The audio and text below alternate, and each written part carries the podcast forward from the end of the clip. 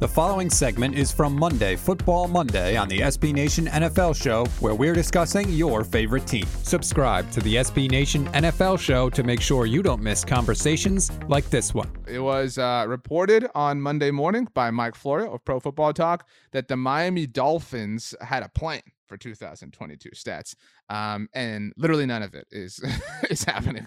Uh, the grand plan was to bring in Sean Payton as the head coach of the Miami Dolphins and Tom Brady as the quarterback of the Miami Dolphins. Some people have um, suggested that the quarterback with the yacht situation and the Stephen Ross debacle, we'll call it, uh, was Tom Brady. You know, there, there's no proof of anything right now, but it, there's a, a, a a sector of the multiverse where Tom Brady and Sean Payton have teamed up to uh, be a part of the Miami Dolphins in 2022.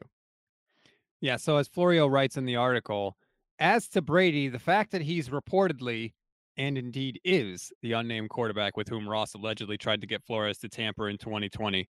So Florio's confirming that it was in fact Tom Brady. This is fascinating to me because first of all, I love the idea from the Dolphins. Like, don't just look at who's quote unquote on the market. Take big swings, try and make a big move. This would be an, um, an incredible move if the Dolphins were able to pull it off. Um, and and just so people know, the way it works, if you want to acquire another team's head coach, first you go, you're supposed to go to that other team, work out a compensation package, and then once that package is worked out, you go to the coach and you say, "Hey, do you want this to happen?" That's what happened with the 49ers. The Niners and the Browns agreed to a compensation package for Jim Harbaugh. The Niners then went to Harbaugh and said, Do you want to do this? And Harbaugh said, No. So that's technically how it's supposed to go. But we all know league rules are, Blurry. you know, they're more guidelines than actual rules sometimes. And so you would think, and, and kind of what Florio and Chris Sims were sort of hinting at on the show today was essentially like the Dolphins had talked to Sean Payton. They knew that Sean Payton was interested. They weren't going to go through the whole rigmarole without knowing that Sean Payton was interested. The Saints then officially denied the Dolphins permission to talk to Sean Payton, which is crazy because they knew that he was going to walk away. So, like, why would you say we would rather get nothing for this asset than something? That's the weird part about this. I mean, I don't like the Dolphins are weird. I mean, like the Dolphins are the Cardinals of the. But no, from the oh, uh, Saints. oh, the Saints. Yeah, I like, mean, if yeah, I, I mean, I don't know. I mean, the this whole Sean Payton thing is very weird in general. Like it's weird how predictable it was. It's weird how it happened. It's weird how it's just kind of accepted. It's weird how it's kind of accepted that he'll coach again and not in New Orleans. It's weird that he's like heavily rumored to be in television rumors. What's more, as we talked about on the look ahead, is if he takes one of these high profile TV jobs, then he's unlikely to return to coaching next year. I mean, nothing about this makes sense. It's it's all strange and awkward and weird.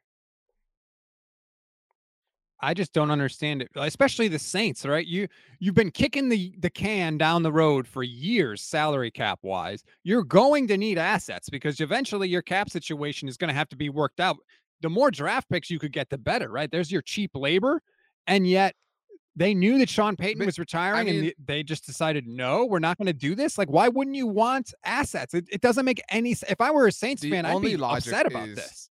And this there's some faulty logic within this, but the only logic is that they know that Sean Payton has a team in mind that he wants to coach when, whenever he's ready to coach again, and it's not the Miami Dolphins. You know what I mean? And and so they're willing to I like I always find it strange that teams are willing to trade coaches. You know what I mean? Like I like in general, like as a rule of thumb. You know, like I always find it strange that in you know that the the Bucs or uh, the Raiders traded away Jon Gruden. Like why would you do that? Like why would you make another team better? You know, like in that way. Like just let, let the coach retire. You know, I would ra- I would I would rather play that like game of of avoiding risk than have like an extra third or fourth round pick. And it's it's not worth it to me. And so but he already know, retired. But would you rather Jim Harbaugh, like going back to the Browns example, would you rather Jim Harbaugh be retired or be in college right now, or be the head coach of the Browns and have had that third and fourth round pick in 2015? Like, what would you have rather had? I would I rather have not, the picks. Not, Are you serious? Like, That doesn't make any sense to me. You are losing this asset. It is he is not going to be with your team. You But can either get something for him or nothing. And you're like, you're I'll avoiding nothing, guarantee. please. You can guarantee that he doesn't come back to burn you the way Jon Gruden. He can come back a year later. I- Who cares? He like, doesn't want to be what if with you, you. lose the Super Bowl to him? What, what you know what I mean? Like, what what if he's successful elsewhere? Like, why would you why would you take that risk in the name? Like, uh, if the if the reward justified the risk, sure. But if it's just like these like mid level day two picks, like those, they're not as valuable as we make them out to be. Like, sure, they sound nice. So you're telling me you just put me back in the Super Bowl without this person. That's I great. mean, Like I, there's no you're you're choosing nothing over something. No, That- because that's I'm also choosing the guarantee of it not coming back to bite me. There's there's like Oh, he doesn't want to be there, and he can come back a year later We all agree. anyway. You can hear the rest of this conversation by subscribing to the SB Nation NFL show wherever you get your podcasts.